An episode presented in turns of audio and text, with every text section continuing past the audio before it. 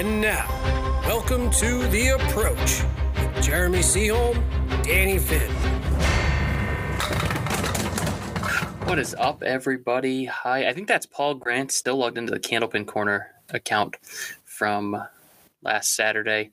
But this is Candlepin Corner on a Tuesday night, 5 days before Christmas. Happy holidays, everybody. And once again, we have The Approach here tonight. Danny, Jeremy, what's up, guys? How are you? What is going on? How are we doing? Oh, it's 5 days before Christmas, so there's nothing I'd rather be doing than sitting here and not wrapping presents. Like I've not wrapped anything. I don't know about you guys, but I'm just here to have a good time. My wife probably wants to kill me for not wrapping anything yet, but here we are. I haven't even shopped yet. Yeah. Gift cards for everybody. Yeah. See, gift cards, scratch tickets, have at it. Yep. Bowling gift cards, we're in. Bowling gift cards, support your Candlepin Center. Here you go, Kinsley, year two. This is a gift card. Go nuts. Ryan Family Amusement bowling passports for everyone. Yeah, there you go. 3 free games every day. So what do we got on today, Jeremy? We got Mr. Rich Limone. I'm out. What's going on? Hey, what's going on? What's up? How's it going? I haven't done any shopping either. So good. I'm not alone. Yeah. I've done shopping. It's all just sitting in a box somewhere. Like I have to wrap shit. Yep. Yeah, but what if you open it and it's not the thing that you ordered? Hey, no, I went out to a store and actually bought it. Oh, I thought you like Amazon it or whatever. Well, yeah, a couple things, but I still go to some brick and mortar stores. Do they exist? Yeah, you have to. Yeah, some of them. There's a handful. Dude, I was at the mall the other day. There was like nobody there, no one. Yeah, it was pretty empty. There should be. They should start putting like bowling alleys and arcades in malls. They did that in Halifax. It's not there anymore. Oh. It's also Ryan's new business model. Thanks for playing, Jeremy. Rich, what's going on? What's up? The one in New York is in a mall in as well. What's up? Oh, the Apex? Apex is in a mall in New York. I think that a lot of them are trying to get that direction because, as we're all noticing, bricks and mortar are going away. So the rent probably is nowhere near as expensive as it would have been 10, 15 years ago. You don't have to worry about parking, cleaning the lot, any of that stuff. It's all just common area maintenance fees.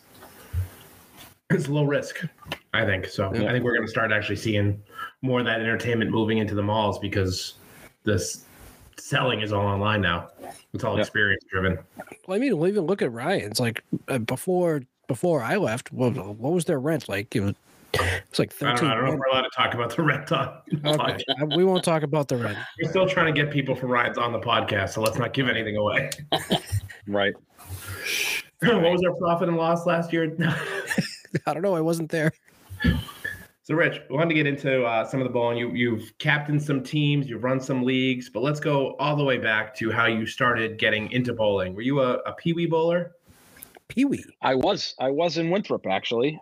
There was a bowling alley that was in an old movie theater. It was called Cinema Lanes. I think it was 12 did lanes. They play movies while you bowled? They did not play movies while I bowled. Missed opportunity. Missed opportunity is right. I started bowling. My mom was a bowler, and that's kind of how it started. I was in a kids' league there. And it's happened ever since. It sucked that it closed in high school, so I never really got a chance. It would have been nice to have a Friday night pro league there, because there would have been enough room. Yeah. It would have been another house. Place was immaculate. It was awesome. Pins moved. I can reflect on it now and say that the house was fair. Pins moved. What went in its place? It ended up being a aerobics place for a while, and then it's the gymnastics academy. Okay. Oh, that's right up there with Fairway becoming a rug store and a squash court. Yeah. That's for sale now, isn't it? Yeah. Apparently there isn't a big market for Oriental rugs in 2022. Was there a big market then? Well, I mean, it was in Natick. You had Weston, Wellesley, Dover. It was. There could have been, but I mean, then the pandemic hit, and what are people going to spend $10,000 on a rug now? Well, why not? You're getting free checks for nothing. If they tell you go out and buy, but no one's producing. Of course, why not? Add an Oriental rug. people were making more money not working than working in some cases. So some of them, yeah, true. So going from Winthrop, now did you bowl in an adult league at all over there? It was closed before, and then I started college. And then when I was in college, I kind of didn't really have time for it. I only did it for fun with my friends. So I wasn't in any leagues until I actually graduated. And then I was working full time. It just so happened that my sister was in a league at Massport, and they used to bowl at the lanes that were near Fenway. Down below? Yeah. Yeah, they bowled there, and after that closed, they ended up at Boston Bowl, and they needed another bowler. And then I said, sure, I'll do it. I bowled this one league. In college, I became very friendly with Jay Shiner that I met through another friend of mine. They went to Malden High together. I met Rob at Suffolk, and then hanging out with Jay, he says, "Oh, you bowl?" And I said, "Yeah, it was like a game night." And Jay was like, "Oh, well, I bowl at Woburn and we need an extra bowler."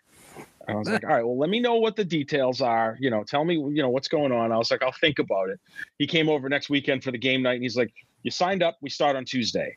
And the rest is kind of his game.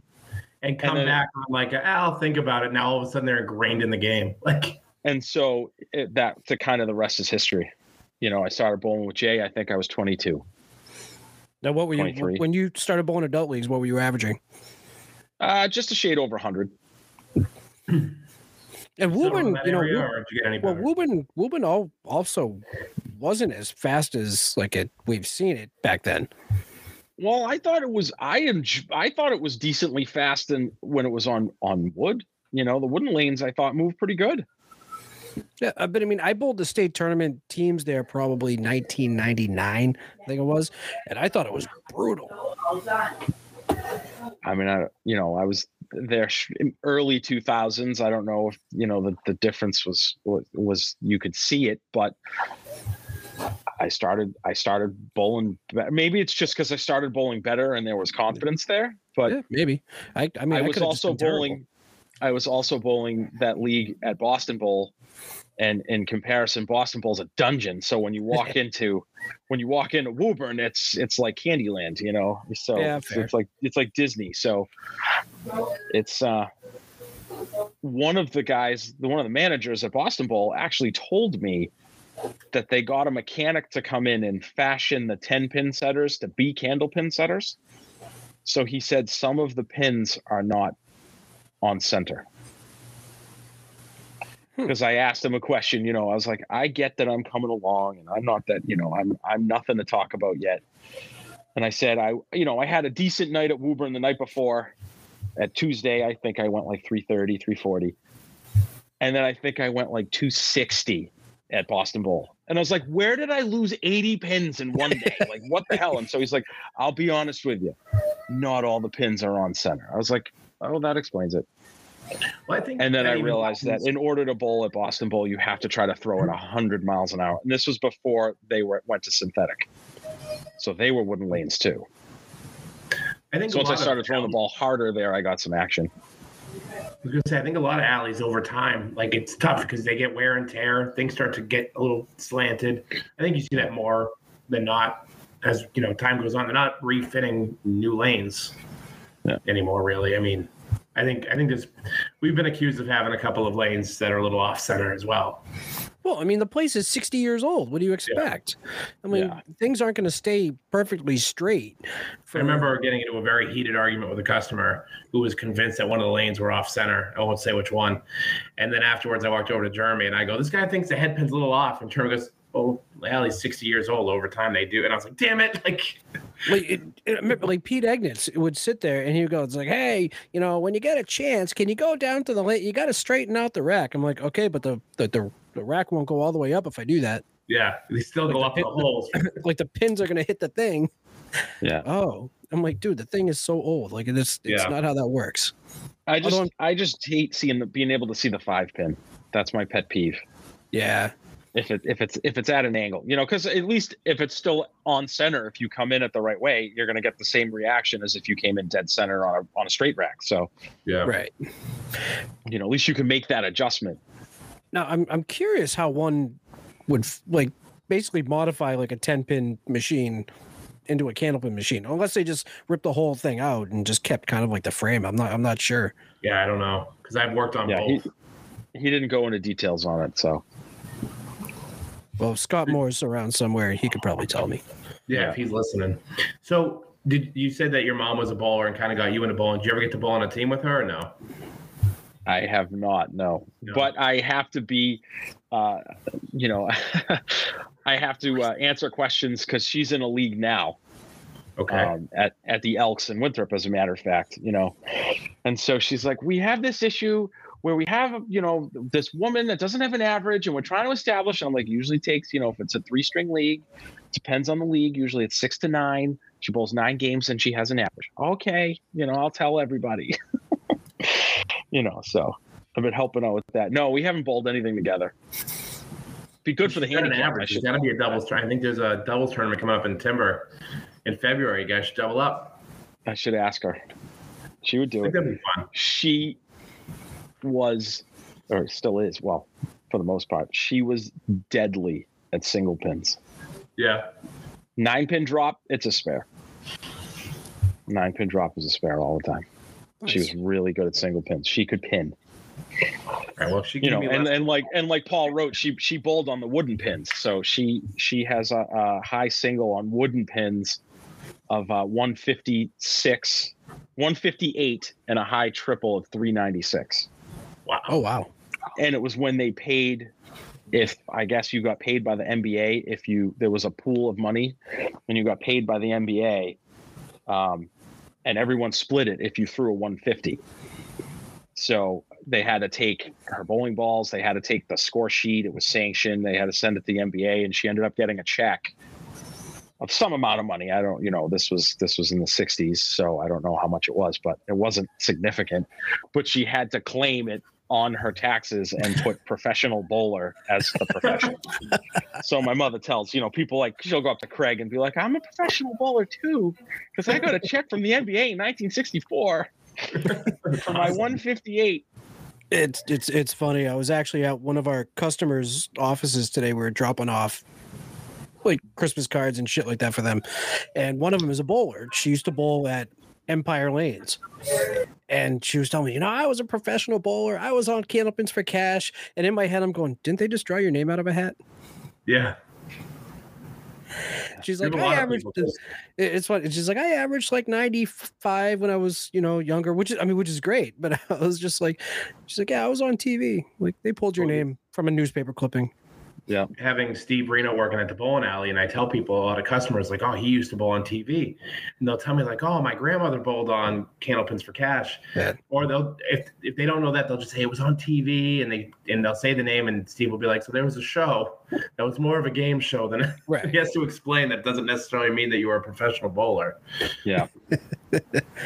I mean, you made money for the time that you were there. So you got paid to bowl. This is true. So going to your adult leagues, bowling with Jay, when did you start becoming more involved in the game, more than just a bowler? Because there's plenty of people who bowl for 20, 30 years, and they show up there one day a week, go home, and that's their bowling career. When did you start taking more of a lead in the game? I can credit Fornia. Jay and I were bowling in Woburn, and it was a mixed league. And I was impressed. I walked in the door the first time. They had the entire side of the house filled. We had a league with 20 teams and 100 bowlers. That's awesome. You know, so like you couldn't, you know, it was, you know, 2 halves leagues, and you couldn't even bowl all the teams in 1 half. It wasn't enough weeks, you know, it wasn't a 40-week league. So, you know, it was a mixed league. So there was averages all over the place. And as the league started to dwindle, you know, Jay and I started to improve that, you know, our team at the time, we had an average with the women that we bowled with. We were over 500. We were one of the few teams that had an average over 500. We were given hundreds of pins a week. And so it moved, you know, we got to the point where like it wasn't competitive enough. They changed the handicap. Then it was, you know, they made it was 80%. Now all of a sudden it wasn't a challenge. It wasn't as difficult. You know, we went from dead last to first. We're like, we need to move on. So we needed to find more competitive stuff to do. There was a league that I was bowling in that folded. And so I was like, I need another place to bowl. And somebody's like, why don't you check out Malden? So I picked up the phone. They got me in touch with Tony Dentamoro. Mm-hmm. I walked in, I joined the Tuesday league. And I started bowling with people that I bowled with in Woburn. And, you know, I met B. And once he took the league over from Tony, I started helping him with being a treasurer. And then we just started running leagues left and right out of Malden till the place closed. You know, if I didn't meet Brian, I probably wouldn't have done it. I know that my sister and I ran the Massport League, but that was small potatoes. There was, you know, 24 bowlers, and we didn't really have to do all that much because there wasn't any involvement of the entire Candlepin community. It was just, you know, we didn't. Now we can bring that into our leagues because I'm more involved. So there's you know, there's more information at hand now. So right.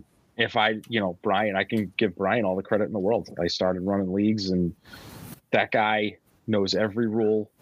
He has every single contingency plan in case something goes wrong. He knows how to make a rule on the fly. If a guy starts bowling left-handed, we know how to penalize that now. You know, we had a situation where I've heard that story. Box. What? I said I've heard that story. Box.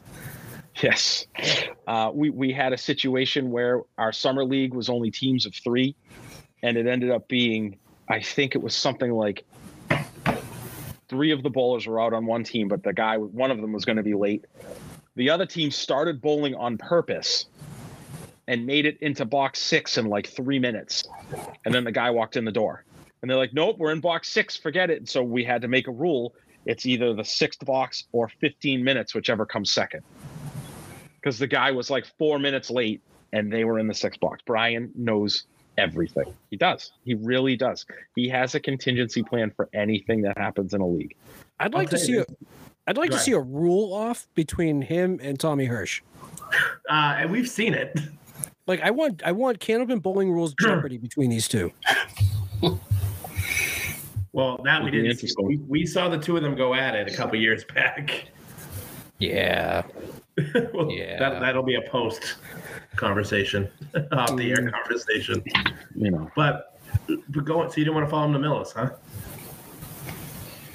Well, I mean, that was a little far for me, I guess. I was about to say, how far is that from Winthrop?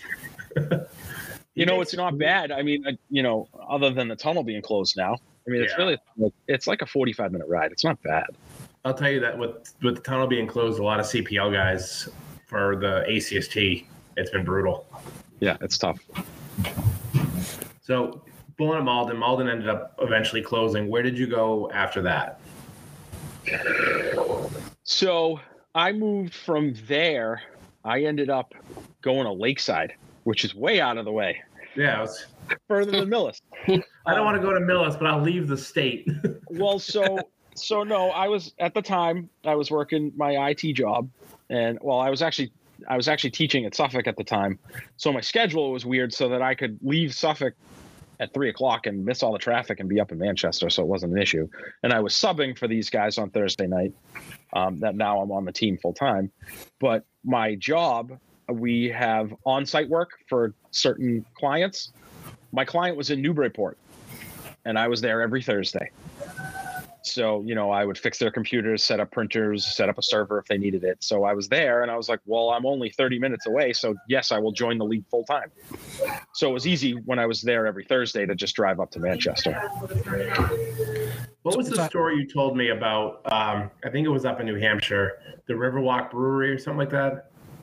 Yes. So I just started working for Nexus Tech, and I'm sitting there in my cube, and so the woodworking, so there's a Mark Ritchie Brewery. I'm sorry, Mark Ritchie Woodworking is in Newburyport. That was the client. Right next door is the Riverwalk Brewery. So the guy that I work with, Peter, comes out of out of his office in a tizzy, and he's like, "We got to go to Mark Ritchie's down." I was like, "What?" I'm looking around. I'm like, "What is he about? Okay?" He's like, "No, he's like, we're gonna go there, and then when we're finished, we're gonna go to Riverwalk." I'm like, "Okay, now my ears really perk up." I'm like, "This is a cool job. We're going to Riverwalk. What's going on?" I was like, "You know that he's the owner of Riverwalk, right? Like he bowls there." And he's like, "No. Mark Ritchie's woodworking," and they spell it Richey. So the way he was saying it, he was like, came running out. He's like, "Mark Ritchie and Woodward Riverwalk," and I was like, "Okay, well let's go. He needs help. I'm on my way." Let's go. And he's like, "No. Riverwalk's a brewery right next door." He's like, "We'll go to the client and then get shit faced." I was like, "I like you, Peter. I think this is gonna work out for me at this point." And I was like, no, my buddy works at Riverwalk. It's a bowling alley in Amesbury. He's like, no, it's not the same thing. It's like, we're not talking about bowling. We're not talking about bowling. Damn it! What are the odds? Yeah, unbelievable. Yeah, I mean, seriously, a Mark Ritchie woodworking next to a Riverwalk brewery. Have you ever told Mark that story? I have. Yeah. That's right away. There's any relation, but it's spelled completely different. So. I think I texted him like that moment. I was like, "Dude, Riverwalk's down?" He's like, "I don't know what you're talking about." And I had to tell him the story. I was like, "My job." Yeah, I think I told him. That's too funny. No. What? Oh. Bowling at Lakeside. Spam bots. I was about to say, I'm looking and all of a sudden I see, "Hi, I want to offer promotion for your channel." That's awesome. We'll take it. Yeah. What's your price? Incentive devil. Go to. This is going to be really weird on Anchor. Nobody's going to know what you're talking about. Nobody can see the comments. Go to dogehype.com. Danny, it's all you. It's me, man. I can't pay for it in Dogecoin. I have a lot that I don't want anymore. Yeah, right. So, how did you get involved with Worlds? Did you bowl Worlds as a captain first, or did you start off as a bowler and then eventually become a captain? I started off as a bowler. I was on Scott LaPierre's team. It was Moncton. Yes, local flavor. It was Moncton. The year that Robbie Henderson broke the record for the house. I think it was 2012, 2011. If it was in Moncton, it was probably 2011. Yeah, I think it was 2011. Because Canada is odd years. Yes. And then COVID made it so that it was still odd years. So, yeah. Because we thought it was going to flip, and then it didn't. So I bowled 1 year with Scott, and then I got my team the following year. That was hard. I really didn't want to call Scott and tell him that I got my team. What's the process to get your own team for those who don't know? You have a conversation on the American side with Barber, and on the Canadian side, I think it's still Davey Somerton, to say, "I want to put my name on the captain's list." And then he has a list of who's next in line to get a team. So what made you want to potentially leave a team? I know you said it was a hard conversation, and then decide, you know what, I think I could run a team. Well, I was already a captain on Friday night. So I figured it was no different, other than it's, 11 matches in a week. There's a lot of guys that say that, "I want to bowl with you." Well, I'm on this team and I can't get you to come over here because this team is full. And, when people go back and forth saying they want to bowl together, that was the opportunity to be like, well, let me put my name in and see if I can get my guys together and see if we can make a run here. What was that original team that you put together? And you have to leave one person off because everyone always does. Is that a rule? They go through like the list of their team and they go, there was somebody else, but I don't really remember. At the end of the podcast, they go, I forgot. It started out with my Friday guys. I started right immediately with Frank and Brian. Added Freshie. I know that I think he was bowling with Regal that year. He wanted to come over. Steve Plant. Love Steve. I had, Triple T, Semino, Bobby Daugherty Sr. I think there was one more. Yeah. I think that might be it. So how do, it's not it. It's, I'm telling you, as soon as we go off the air, he's going to remember. Maybe. I remember immediately I asked Jay. I tried to get my whole Friday team, and he said no. He preferred not to do it. You know, I think he couldn't take the time off that year, and then it just things changed, so we added other people. How did you get the name Hatchet Man? Well, I was about to say. I mean, I still say that it is probably the coolest logo in all the worlds. Like, how did that come about? Okay, so that's a good question.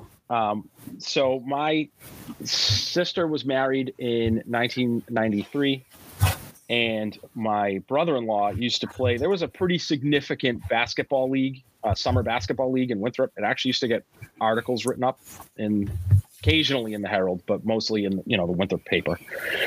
There was a lot of semi-pro guys that were in it. So it was a pretty significant league, but my brother-in-law, Dave, was terrible. He would hack the best player on the other team and foul out. And they called him the Hatchet Man. And so they had an above average team. So when they were playing weaker teams, Dave was on the sideline. He was the cheerleader. He was screaming. As Jeremy loves hockey, he would call line changes when there were foul shots, and five guys would run on and five guys would run off, because these were the games that didn't matter because they were killing the other team. So in 1994, they were in a car accident with a drunk driver, and my sister's husband was killed. So as soon as I got my team, I knew I had my team name, and his initials are in the handle of the axe.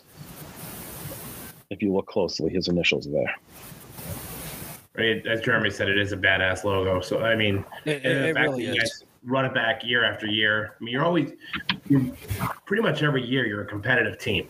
Like, you're always kind of in that mix. Yeah. We are sneaky. That's definitely this everything. Year anyway. Well, everything with, I can honestly say everything with my team after the freshie period, as because the team ended up, we kind of split, and so that had me searching for like the heart and soul of the team again. And it was, Pereira, who's just the legend, and I'm going to keep him on my team until he can't bowl anymore. I think so even if he can't bowl, I think he should still be. I bet you if he was able to physically go to the tournament, he'll still show up. Yeah, he said that. He goes, I would love to go and keep score all week so that I don't have to throw a ball. He goes, if I'm doing a great job coloring triangles and squares and adding math, he goes, then you don't need me. He goes, I'll be there. So I've always tried to, I want to put a core together, and I think I'm starting to do that. So usually we're sneaky good, but we're all about momentum. Mm-hmm. I think the missed opportunity was in Canada when I had Josh anchoring for us. Chris came up the second day, and we had bowled the four toughest teams on our side. We had a chance. Like, we could have started rolling when Chris showed up, and it turned out that Matt Nichols couldn't make it, and it was like a huge arm that we were missing. So it was like I was always missing one piece every year, it seemed like. We did make the playoffs a couple of times with Freshie and Penkel and Latch, and those guys really, we had a good team. We had a really good team at that point. Then there was some changes, and then it was people swapping in and out. Jeremy gutted me one year, broke my heart. Do you realize how long I had that message in as a draft before I hit send? Literally, same thing to you, to Scott LaPierre. Like, I didn't want to hit the send button. Yeah, I didn't want. I didn't know how many opportunities I was going to have, and I'm like, you know what? These guys just won. This might be a chance for me. And then if I don't do it, I'll regret it. It was a really, really hard decision to make. I remember you were at the alley. We talked about it. You were really messed up trying to figure out what to do there. I feel like your heart and your brain were going in two different directions. It was. Because I love Peter. That was the second time that I've bowled with him. Frank, B, you. I mean, you. I love bowling with you guys. And Mikey, it was just. I had to do it. So as hard as it is, and we're not going to give specifics because I don't want anybody to feel bad, but Jeremy was talking about, you know, what it's like to leave a team. You've had to leave a team. As a captain, you also have to make that other decision where sometimes you have to cut a guy. What goes into that decision, and how hard is that to call a guy up and say, hey, we're going in a different direction? It's brutal. It's like the worst thing on earth. You know, because it's as much as we are at odds with each other sometimes, it is still a close-knit community. Mm-hmm. Right. You know, so we're, you know, I know that we're, you know, I say we're all friends. I know we're not, you know, but I mean, in reality, we're all friends. We all get along. I mean, so for the most part, we all get along. The community is so small. Right. And, you know, one of the issues is that I think we are not, it's hard, and especially when I try not to. There are captains that bowl a ton of strings. I let my team do the bowling. You know, I want to watch my guys bowl. Mm-hmm. I kind of have the same mentality that Sal would have. Sal doesn't do a lot of bowling. He watches his team. I think he bowled three strings this year. I have the luxury of Peter on my team, so I have that other pair of eyes that's really good. And Winiars. Chris knows these bowlers inside and out.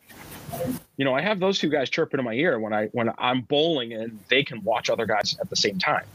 You know, so you have the luxury of having the right mix of people, but it is very difficult to try to say, like, we're going in a different direction. I have this opportunity.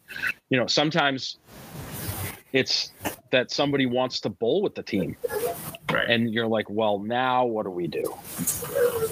You know, it's a situation where, you know, this guy wants to bowl with us, and now I have to pick and choose.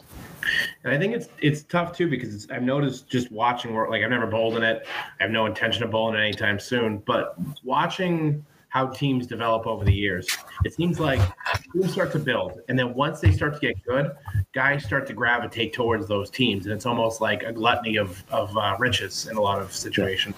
Yeah. So it's like, once you start to build your team, and then as your team gets good, all of a sudden you have opportunities to add. And as a captain, like, you have an obligation not just to yourself, but your whole team to put the best team together possible. Yeah. So. And, you know, it's always been a situation of, you know, people say, well, I'm already committed. Yeah. And, you know, guys need to understand they have a choice.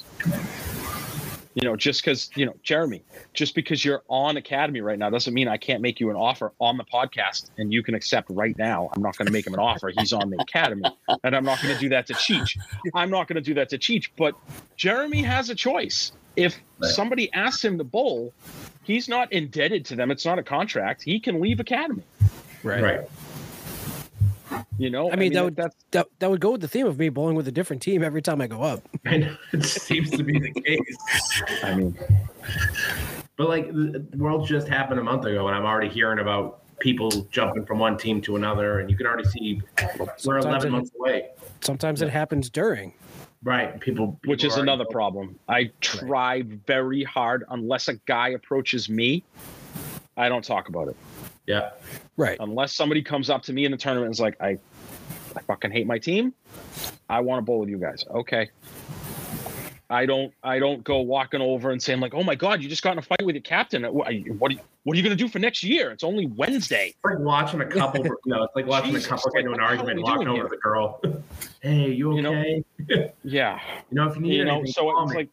It's like, you know, I think one of the biggest things, the biggest issues with all of this is that a lot of times it's a package deal. Yeah.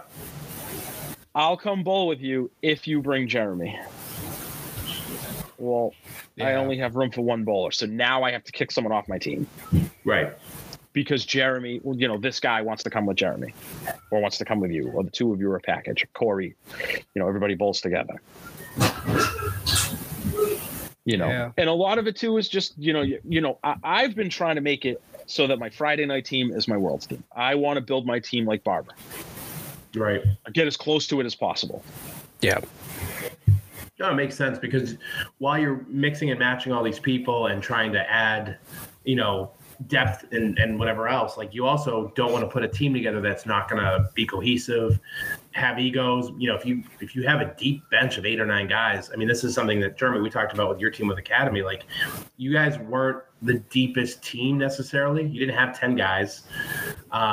We essentially bowled with 6. I was dancing around that, but yeah, you basically know. 6.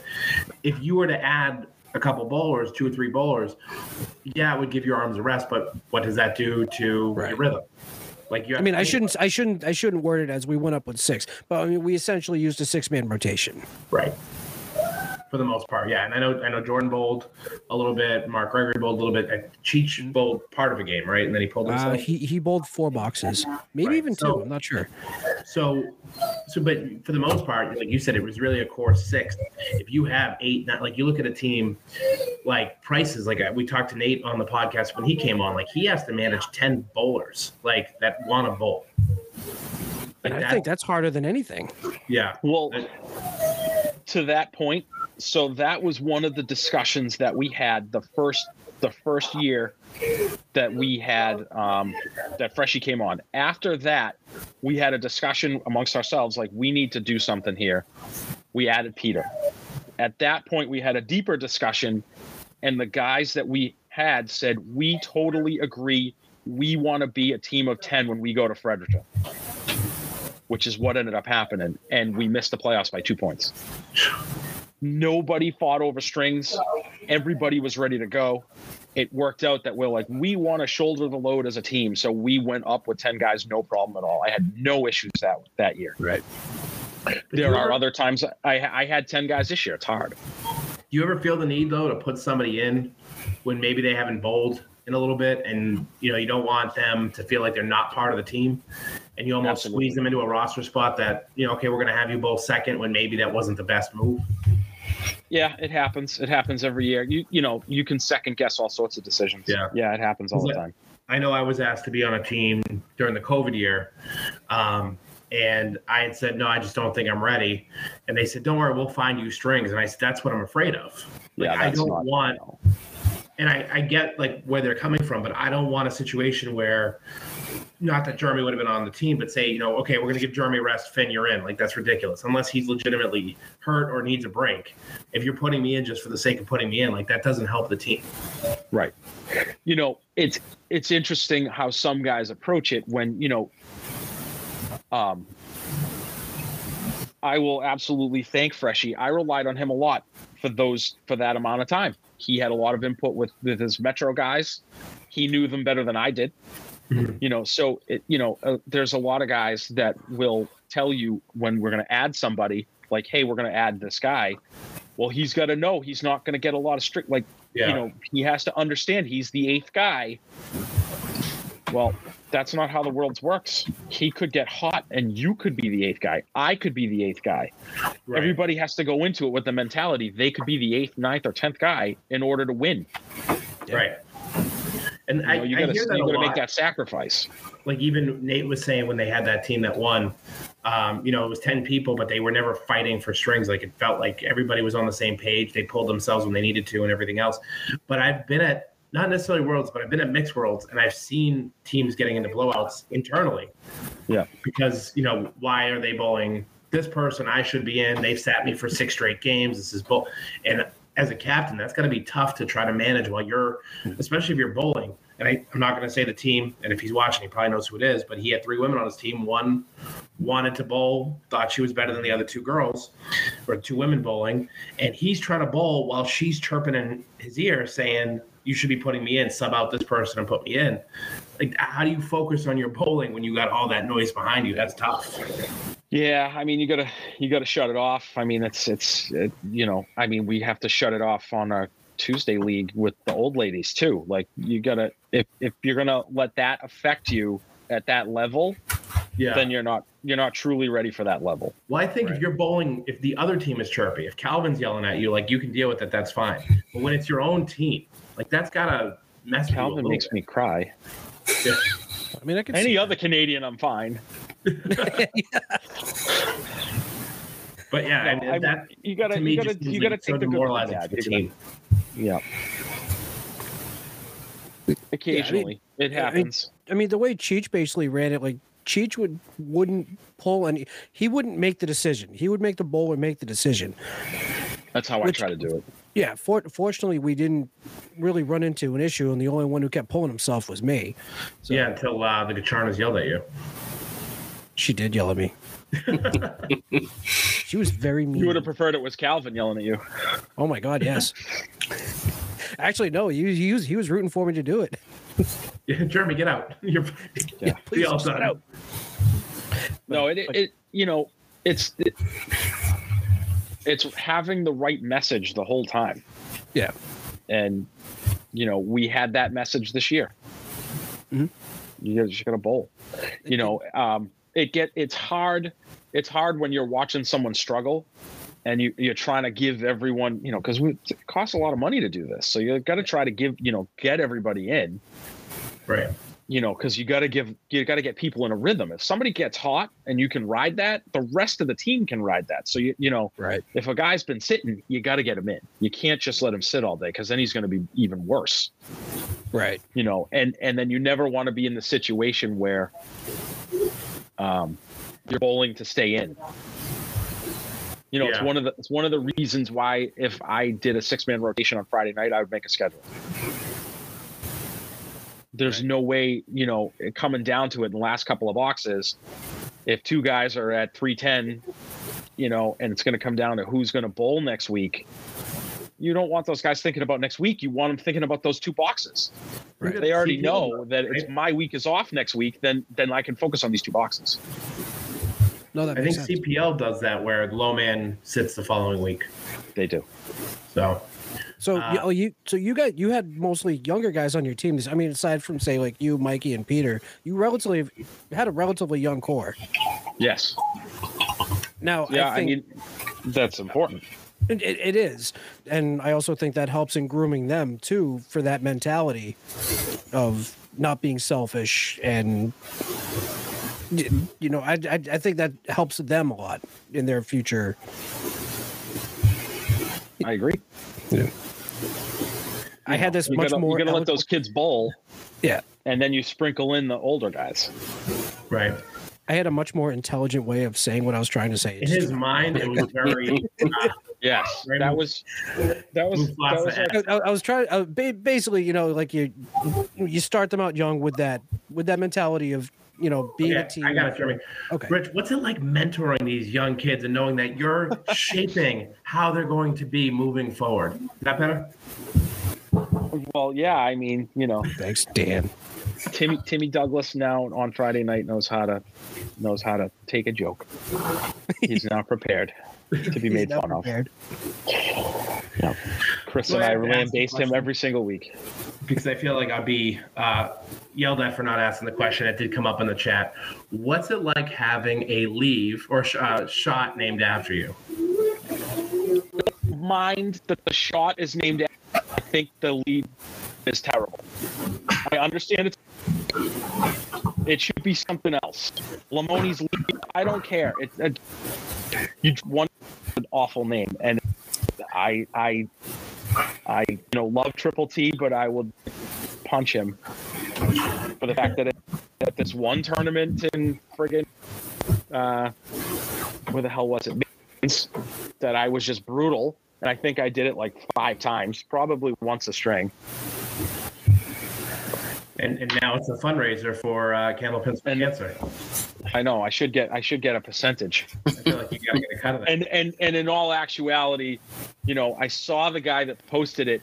Charlie Collins throws way more lemon drops than I do. Way more lemon drops than I do. It's like every post Friday. Well, it's a Friday night here, and Josh is posting a picture of him with a lemon drop. I don't do it that often.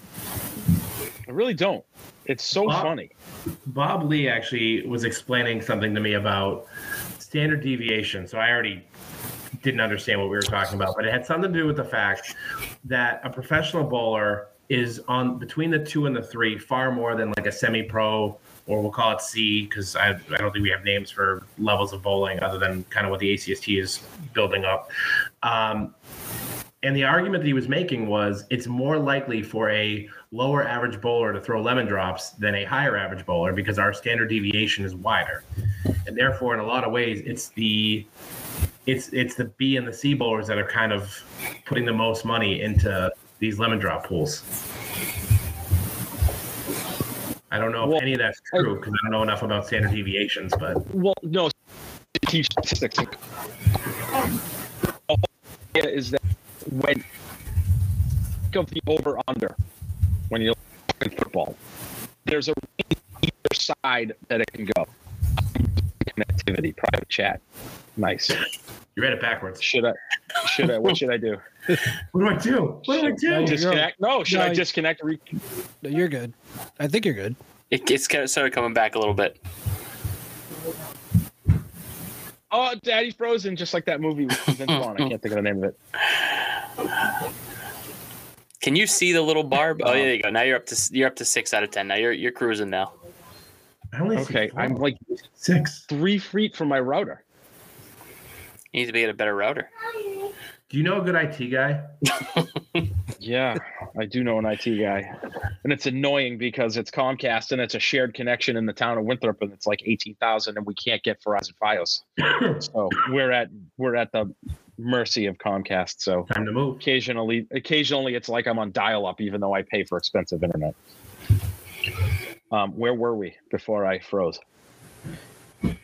Lemon drops and low average bowlers, what we were talking about. So the whole idea is that the gap for the over under, say, you know, the over under is 5 in a football game. So if we think it's going to be 40, it's either going to be 45, between 45 and 35. So our standard R is smaller. So the whole idea is that we are more accurate in the idea of we're going to be in between the 2 and 3 more times than a B bowler or a C bowler. So because their bell curve is wider, their ball will vary more than ours were. So it'll go, you know, to the 6 and 4 more often than we would go to the 6 and 4, unless you're Charlie Collins. I hope everybody took notes on that. There will be a test at the end of the podcast. I mean, I could get a whiteboard. No, I'm good. No. Lucky I passed. I'm all set. All of a sudden, it turns into new math from Tom Lehrer. I know. Well, you know, it's kind of funny because I actually used the Friday night stats once for a quiz for my class. And so I asked them, I think at the time it was Malden. And it was when like Simino was on the team and he was bowling phenomenal. I think he came out of it. He was firing on all cylinders at the beginning of the season. And I think he was averaging like 127. And so I asked them like, what's the probability that he's going to throw a 127 average next week? And they had to take the 33 strings he'd already bowled to try to figure out what it was going to be. So it was great because I had this information that I could use and I was, you know, teaching them statistics using bowling. So I have to selfishly ask the question. So ACST, so you've been involved in it longer than I have. From the beginning. So you were there from day one. Yeah. How did that conceptualize? Because I don't even know the answer to that. Those two guys talked about it. I have no idea. They just asked me to be the treasurer because I was the treasurer for B. Okay. You know, and all the other leagues, you know, the other leagues I've run, you know, the house leagues and stuff like that. So with all the treasury that I've already done. He doesn't mean Class B, by the way. He means Brian. Yes, Brian. Brian Fornia, yes. So it just happened that they were like, you want to be treasurer? I'm like, all right, I'm already doing it, you know, for other stuff. So that's how that came about. Yeah, because it's when you add it all up, it's not an insignificant amount of money that you're trusting somebody with. So to be the treasurer of the league. It's a lot. It's a lot. So okay. I remember with B's, you know, with our league in Malden, just that, you know, little house league. Oh, he told me. I think at one point I had like 10 grand in my house. I'm like, my house burns down, I'm screwed. You know, yeah. I had to like, you know, open a bank, put in a check because I didn't want to house.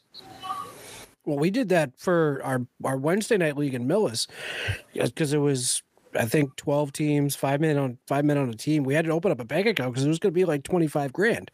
Yeah. And then I had to go to the bank and withdraw the 25 grand. So and then that takes extra effort when you got the envelopes. Walk in and be like, all right, I need $12. Well, I let you do that. And I need all that of like the... Yeah, I'm trying to get ACST information that I never got before, and his Wi-Fi is cutting out. That's actually Frank cutting his wire, so we can't reveal. Is that what it is? Yeah, is that what it is? Frank's cutting it down. Yep. Because he didn't get a party. So, and I have to ask this question because, and I will say this, and if I haven't said it before on the podcast, I want to make sure I say it now. So I took over the ACST 2 years ago. So this is my second year running it.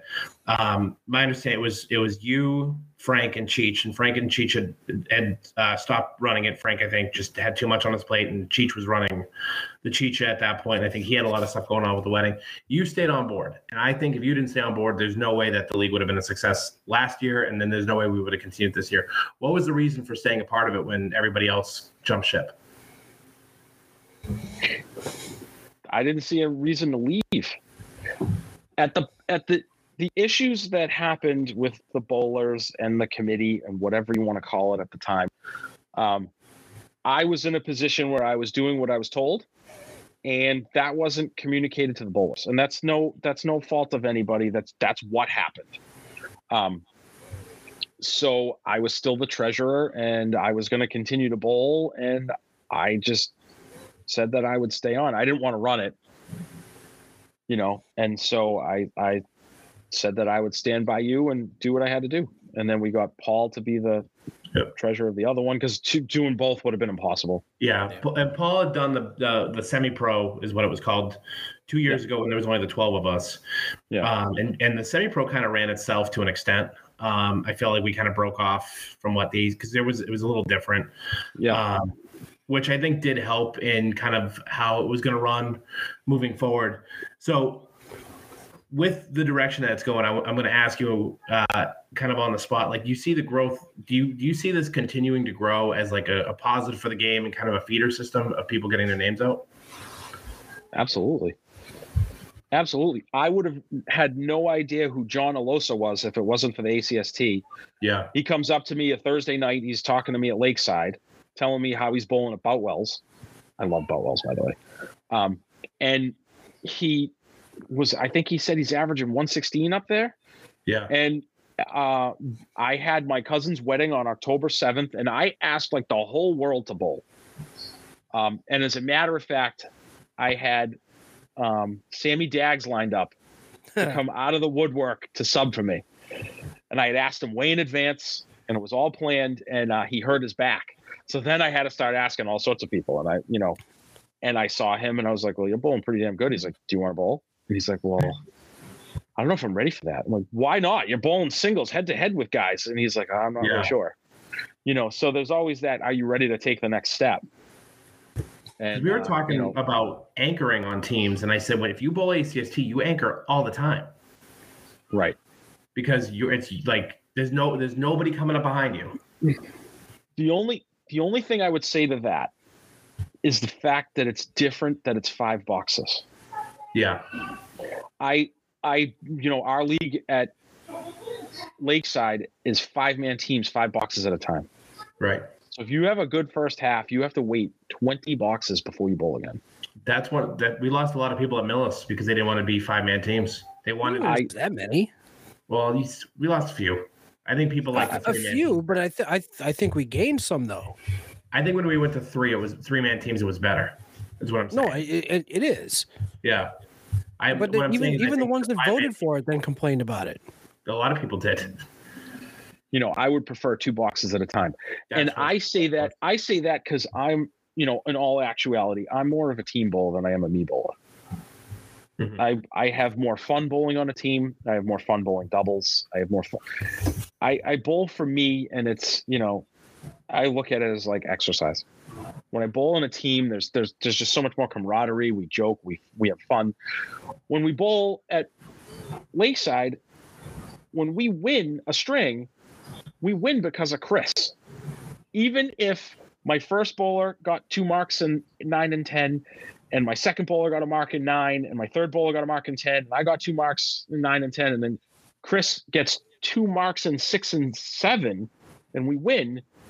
We're not looking at those last 2 boxes as a trip. We're looking at Chris bailing us out. So I think it takes away from the team because that last guy's up there for 5 boxes. That's why I love the Worlds, because it's 2 boxes at a time. That's why I love Friday nights, because it's 2 boxes at a time. The 5 of us helped won that last trip when in reality, you know, it boils down to 4 and 5. So your point of being in the anchor is great, but anchoring with 2 boxes is far more stressful, I think, than bowling anchor as 5 boxes. See, no, I like the 2 boxes because it also keeps people engaged in the match. You can't go far. Yeah, because you're going to be up again in 5, 10 minutes.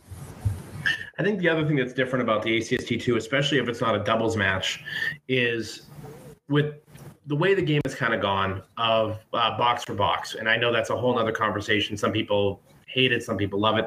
But the idea of if you throw a strike and I'm bowling against you and I throw, you know, a 7 on my first ball and then, 2 on my next. I almost said 4 and that doesn't even add up. And then I get a 10. Like, you waited all that time for me to throw that. Where ACST, you throw a strike, you're just waiting for the lanes to reset. And then you're up again. And I think the pacing's a little bit different than it is at a league where a lot of times you're just kind of, other than the 5 boxes, you kind of go when you're ready. You're not worrying about the person on your right. When they've stepped up, then you have to step up behind them. For the most part, you're kind of on your own unless it's a doubles match. Yeah, I can see that.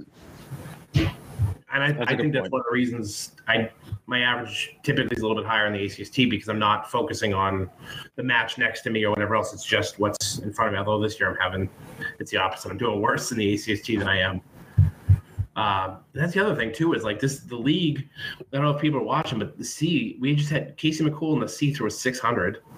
Yeah. The B has 10 guys averaging over 110, I believe right now.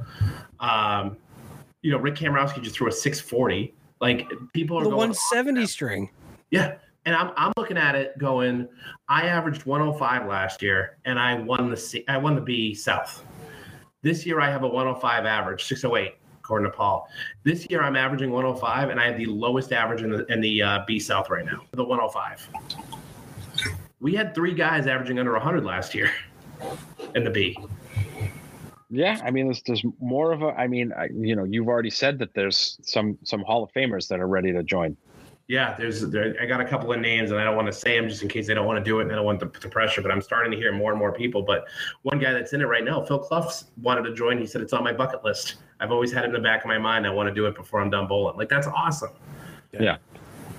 And I do think if we can get that next tier up, Jeremy. Every year I'm trying to talk you back into the league. I think the league can really turn into something special. I think the scheduling's a little tough. I think we talked about it on a different podcast where, some people can only do Tuesday, Thursdays, and other people can do Wednesday, Fridays. It's a pain in the ass. Then you got to deal with the make sure the lane has availability.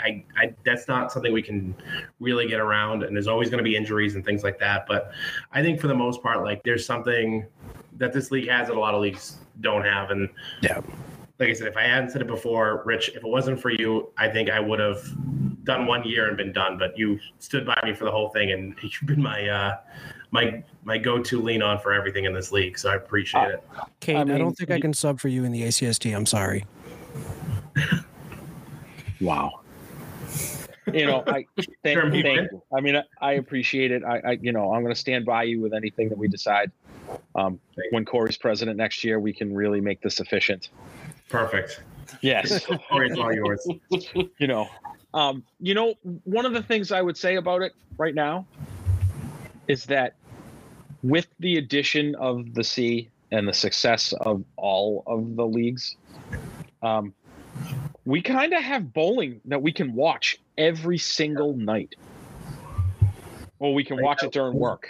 I have 2 monitors. I can have a match on. And then. So behind me, that's where both Kate and I work from home, and that's her office space over there. I sit over here, and she looks down and she goes, "Oh," and I think it was Kevin Baker, Andy Klempa, and she goes, "Oh, their shirts look good," because she made the shirts, and I go, "Is that happening now?" So like, there's a match happening. What was it, like 11:00 in the morning? Yeah. And there's bowling. Like it's like March Madness. Like there's a match on it almost all the time.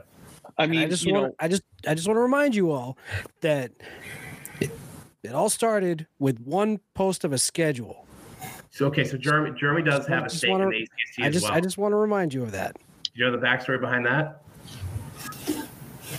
So yeah, so basically I was cleaning out the top of my fridge and I found like a bunch of shit, and there was a laminated schedule that Macintosh had given us for our head-to-head league back in like 2008. I was like, holy shit, and I posted on Can't Open Chat. I was like, check this out. Like, this was a great time. And then she just started turning, and then next thing you know, like, ACSD was born. What I find funny too was that this last year we made the league co-ed, and some people pushed back on that, but if I remember correctly, Jeremy, Lynn Thompson was in that league. Yeah. Yeah, she was on your schedule. So the league was co-ed 15 years ago. It was. And I lost 8 points, and I lost 8 out of 14 to her. Or 8 out of 8. Sorry, 8 out of 12. I think I didn't. I don't think we take four strings. Yeah, I think. Well, that's my MO. Like win Jeremy four takes strings, four strings, and loses one so bad he loses total. But no, I don't think they did 4 points for total. I think it was just 12. Yeah. Yeah, if I remember right, I think it was, because I remember looking at that on the Caleri forum too. Yeah. So we are coming up on the hour, so I want to go through some of these questions. Kate asked one, and I feel like I'd be in trouble if I didn't ask. Name your dream trivia team. Okay, so I was thinking about this all day once I saw that. So, I was thinking about like people that I know, and then I was thinking about like if I really could put a dream team together. I wouldn't pick. He's Ken laughing Jennings. In the other room, by the way. Yes, I would not pick. I would not pick Ken Jennings. I would pick Holzhauer. I think he was phenomenal. I would pick Austin Rogers. He was that really quirky bartender that went on a run there for a while. I do remember him. I just think it's cool. I would pick Eddie Tamanis. He was the blind guy that was on the Tournament of Champions. I remember that. Yeah, and he ended up being someone's phone-a-friend on Who Wants to Be a Millionaire. And I would probably pick my dad as my fifth. So I want everybody to know that's listening, this whole question is generated on the fact that we did a 5-on-5 Trivial Pursuit, men against women, and we lost. And I think this is more so Kate gloating that she beat us at Trivial Pursuit. It was they. Give the rest of her team credit. I said the women won, but I think this is Kate gloating. You said she won. She was. They won. She didn't carry them. She's gloating. They won. She's gloating. Okay, she's gloating. She's gloating. I did well. They beat us. There was. I still think my favorite was, and I love you if you're watching, but next time we have Trivia Pursuit, you're in. But last time, so we were doing the Trivia Pursuit and. Justin had a few, and they asked the question, was it how many golf clubs are you allowed to bring on the golf course? And all the guys turn and look at Justin, and Justin, who helped no other question, goes, it's 14. Yes. Part of me wishes he said, I have no idea. Yes. If I had to pick people I know, I would pick Jay Shiner. Yeah. That guy has read so many books. He would definitely be on my team if I had to pick people around me that I know, for like a bowling team or whatever. I would probably pick Mary Flaherty. She was a professor at Suffolk. She was on Jeopardy. She was also on something else too. I think she was on Wheel of Fortune. See, that's more my jam. I can pick out words. My buddy was just on Wheel of Fortune. Was he? Yeah. I'll send you the picture later. I would also have my dad on that team. He knew a lot of random stuff, and I would probably pick my history teacher from high school, Mr. Morrison. That guy knew like weird things about history that like you just wouldn't know. It was insane. You know, we would cover the history, and then we would cover the history of the history, like. It's just like, oh yeah, there was, you know, this battle at World War II, and then he'll talk about a bar that was in downtown Germany, and how, you know, that's where they founded Audi, or whatever, like whatever the topic was, he would just come up with like, I'm like, why can we talk about World War II? We're covering World War II. We don't need to talk about whatever this is. Like, it was just so deep. That guy knew history left and right. I'm nervous to ask the question, but I'm going to ask it since it was brought up by a top contributor on Candlepin Chat. So when are you going to buy a WoW shirt? I have already explained to this gentleman that until this was from a group, so anybody could have asked this question with the name and password. Okay. Next question. I don't know. Maybe I'll buy one soon. Okay. Who's better on the grill? You or Nick Zeffalato? Okay. You know what? He did a great job at Cheech's bachelor party. I'll give him that. But as soon as that kid knows how to skewer lamb and do it on a charcoal grill, we can talk. So he's there. He's just not there. Hasn't completely overtaken. No, he's got. Jordan has a few questions that I'm. I saw some of them. I forget what he said. One of them was okay, so Kate just yelled, excuse me, he didn't bring any of that to the party. You can see the facial emoji she's just putting in. I have a door. I'm not going to put her on because she'll yell at me. But the door's closed, and it's glass, and I can hear her yelling everything. That's good. So she wants to know, why didn't you bring any of that? I can bring any of it if you want me to. I asked you, what do I bring? And she's like, just bring yourself. You can blame Kate for this. Oh, she popped in. Uh-oh. I see you.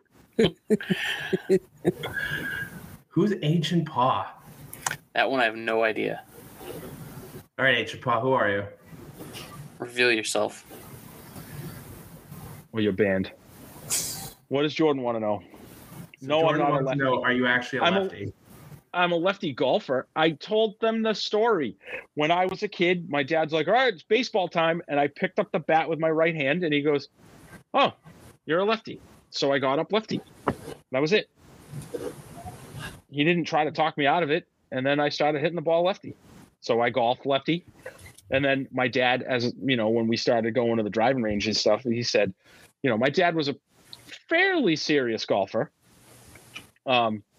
Think, you know, at his best, he was just outside a single-digit scratch.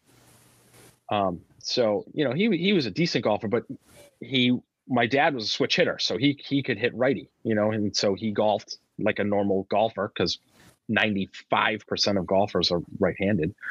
And when I brought it up, he was like, they make courses for right-handed hitters, don't bother. He's like, they're going to be expensive set of clubs. And he's like, you're going to be at a disadvantage to everybody that golfs righty. I'm like, fine. So I never really put up the fight. I have to also ask, and I think you went over this, who's your favorite person to run a league with? To run a league with. I'm not going to insult you, Danny, but I still got to say B.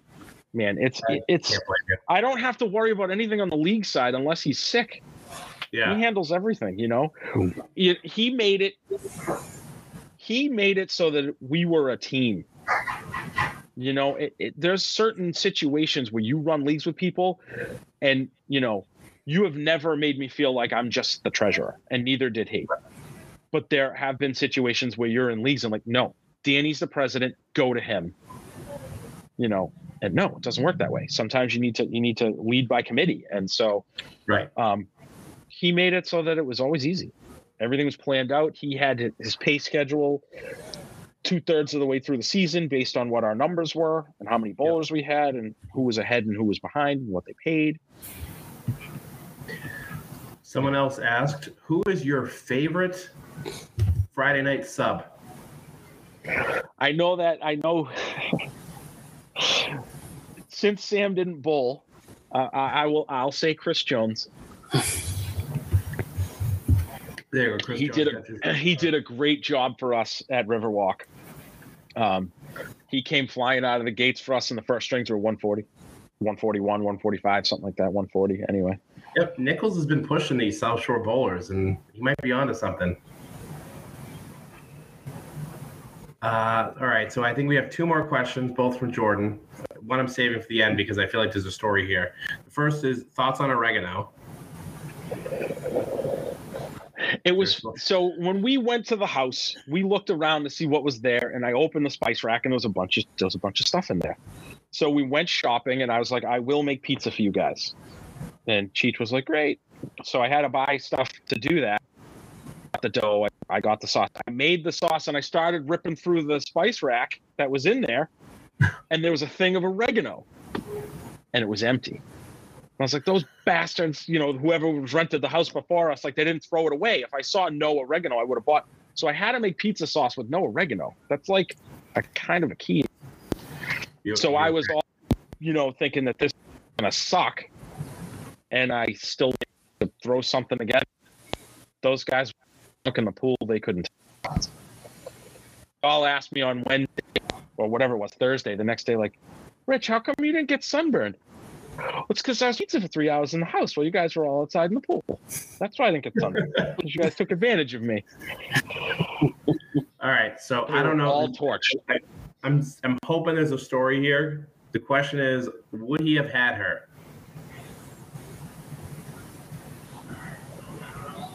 I have a. Hold on. I'm sure this has to do. Hold on. There's a follow up. And he said, it's a joke from when we went to Florida.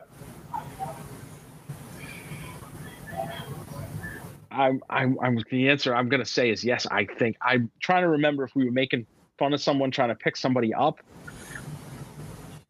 I mean, Jordan, if you're in the room, you gotta step up.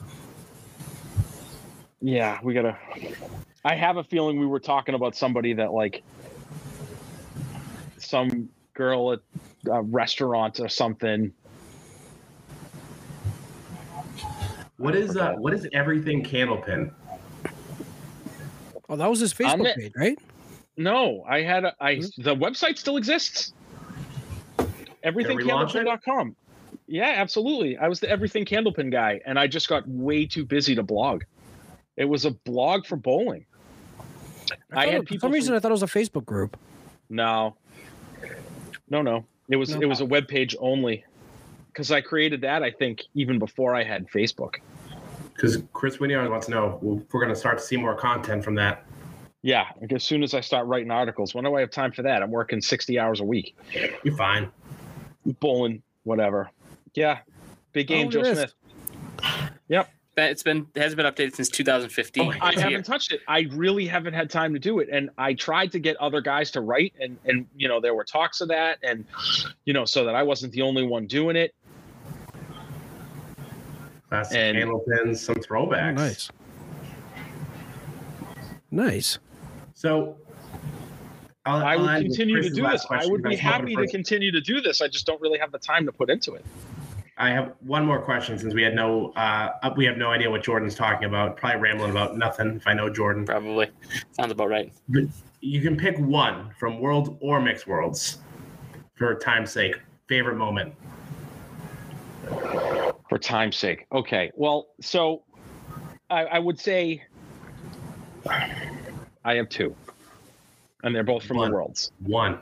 You're getting two. You're getting two. No, I mean, being in a place and having Tom Ulster cheer for you was probably the ultimate moment ever. You know, having him say, "Come on, Rich, pick this up," you know, that was just awesome. But I would say, you know, walking on the lane. My first Worlds, when Scott was like, all right, you're going to go in for Will Haskell. And I come in ice cold. I mean, I warmed up, obviously, but I walk on the lane and Bovair winks at me. Ass. And I first 9-pin drop, and I did the singles because I had never bowled in Moncton before. And I couldn't have hit one with a grenade. And so I'm like, oh, God, here we go. Right in the face. And then I made the 5-10, my next shot, for a spare. So then I come walking off the lane and Scott's screaming at me, "Welcome to the fucking world." So I'm high-fiving the whole team. That was awesome. But I think I really did think about that because I saw Chris's post.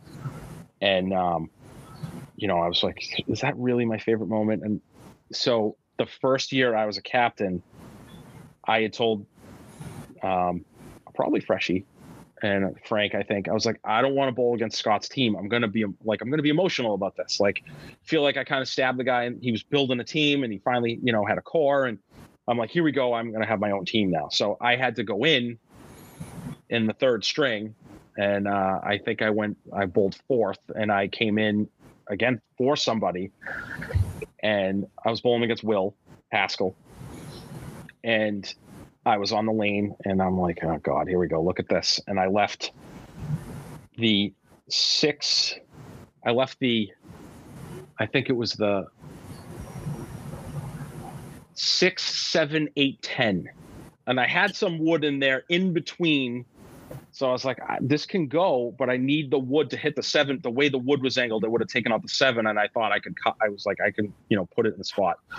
So I was on the lane, and, you know, as I told you the story earlier, I was like, just stop for a second. I was like, Dave, just fucking help me with this, please. We're like in this match right now.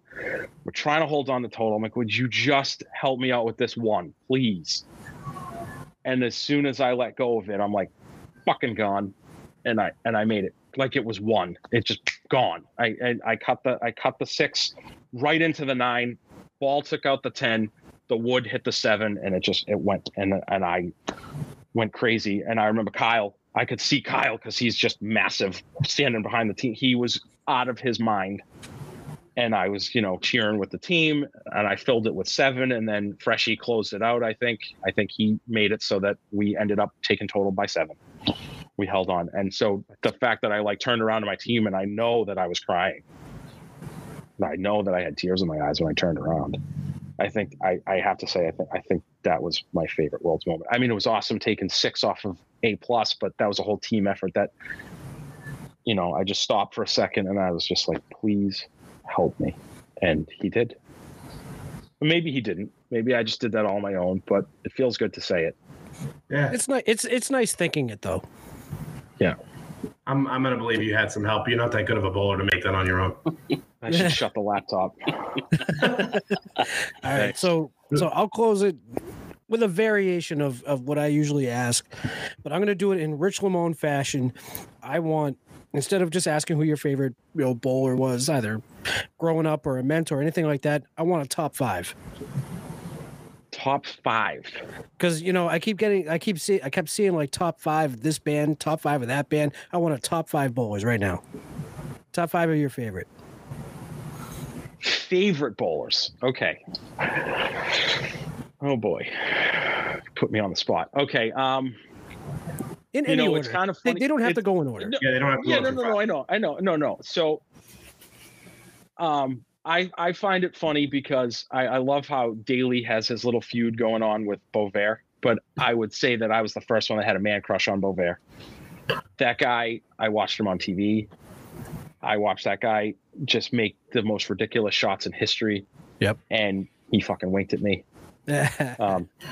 You know, to say welcome to the worlds, you know, your heart here flutter. You are. Yeah, no. Holbrook and Bobby Witt, those two guys are literally the most encouraging bowlers that I've ever met. They are. They really are. They give complete faith in any person that they bowl with. They would get on the lane with a 90-year-old woman or a 3-year-old kid and encourage that person exactly the same. Mm-hmm.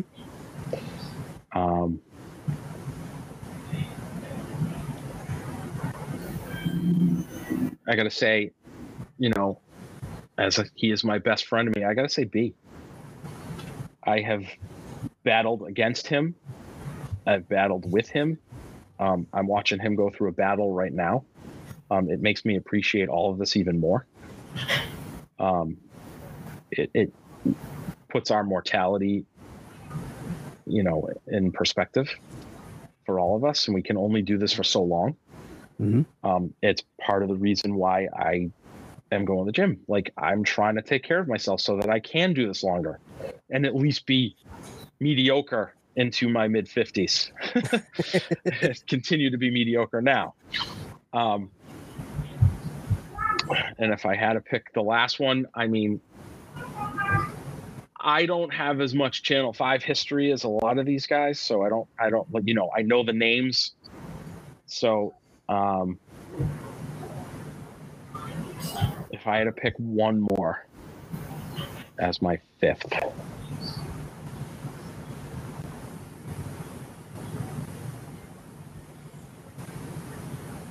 I would say Herrera. I was wondering if you were going to go there. The guy is unbelievable. Seen him obviously on TV. He's one of the few guys that out of nowhere can just put an entire team on his back. And his knowledge of the game is unbelievable. His antics are unbelievable. And that's half of the enjoyment of bowling with him. All I remember is the year we bowled together is when I woke up and saw 102 messages on my Facebook like Messenger, and I'm going, oh no, what happened? And then I see pictures and video and went, oh God. Yeah. Yep. Yeah. No, it's, you know, it's just, I have had my differences with him, mm-hmm. you know, before we bowled together. Like, we've all had our differences with Pereira, but you have to appreciate he's another guy that's battling. You have to appreciate that. You have to appreciate it. And the way he knows the game and watches the team and makes the reads, you know, I mean, all of us can make the reads. We can make the reads. You know, we all say it. We can all say, like, you got to do this, you got to do that. He's so good at taking into how your the read correctly, because he's your ball to hit the cat. You're giving a really heartfelt speech, but you're cutting out bad. He said he's really good. Yeah. He makes so account still out a little bit. It's starting to come back. Yeah, you're back. I'm like, yeah, literally like 2 feet from my router. It's fucking stupid. Apparently, it should be in your lap. It should be on your lap. My laptop's in my lap. I can't put the router in my lap, too. Get up. So we just had one question come in, then we'll wrap up with that. High single for all four of us. We'll go around the corner. Corey? 172 for me. All right. So I think I'm probably next, 175. 178. I'm stuck on 178. And I did it a big 20, no less. I don't know. 196. There you go. Hard-hitting questions answered. Rich, thank you so much for being on the podcast. Buddy. Thanks, guys. Appreciate it. A lot of fun tonight, guys. Make sure to like, follow, check out the Approach podcast on Anchor, iTunes, everywhere that podcasts are available. Check them out. They had a huge library of amazing interviews. They only started with working with me over the last 6 months or so, and it's been a lot of fun. So check out their repertoire, because they've got some amazing interviews that were before they started doing the live stuff. So that's all for us tonight. Thanks to The Approach, Jeremy, Danny. Thanks again, Rich. Awesome stuff. I'm Corey Candlepin Corner. We'll be live again sometime soon. All of y'all have a great holiday.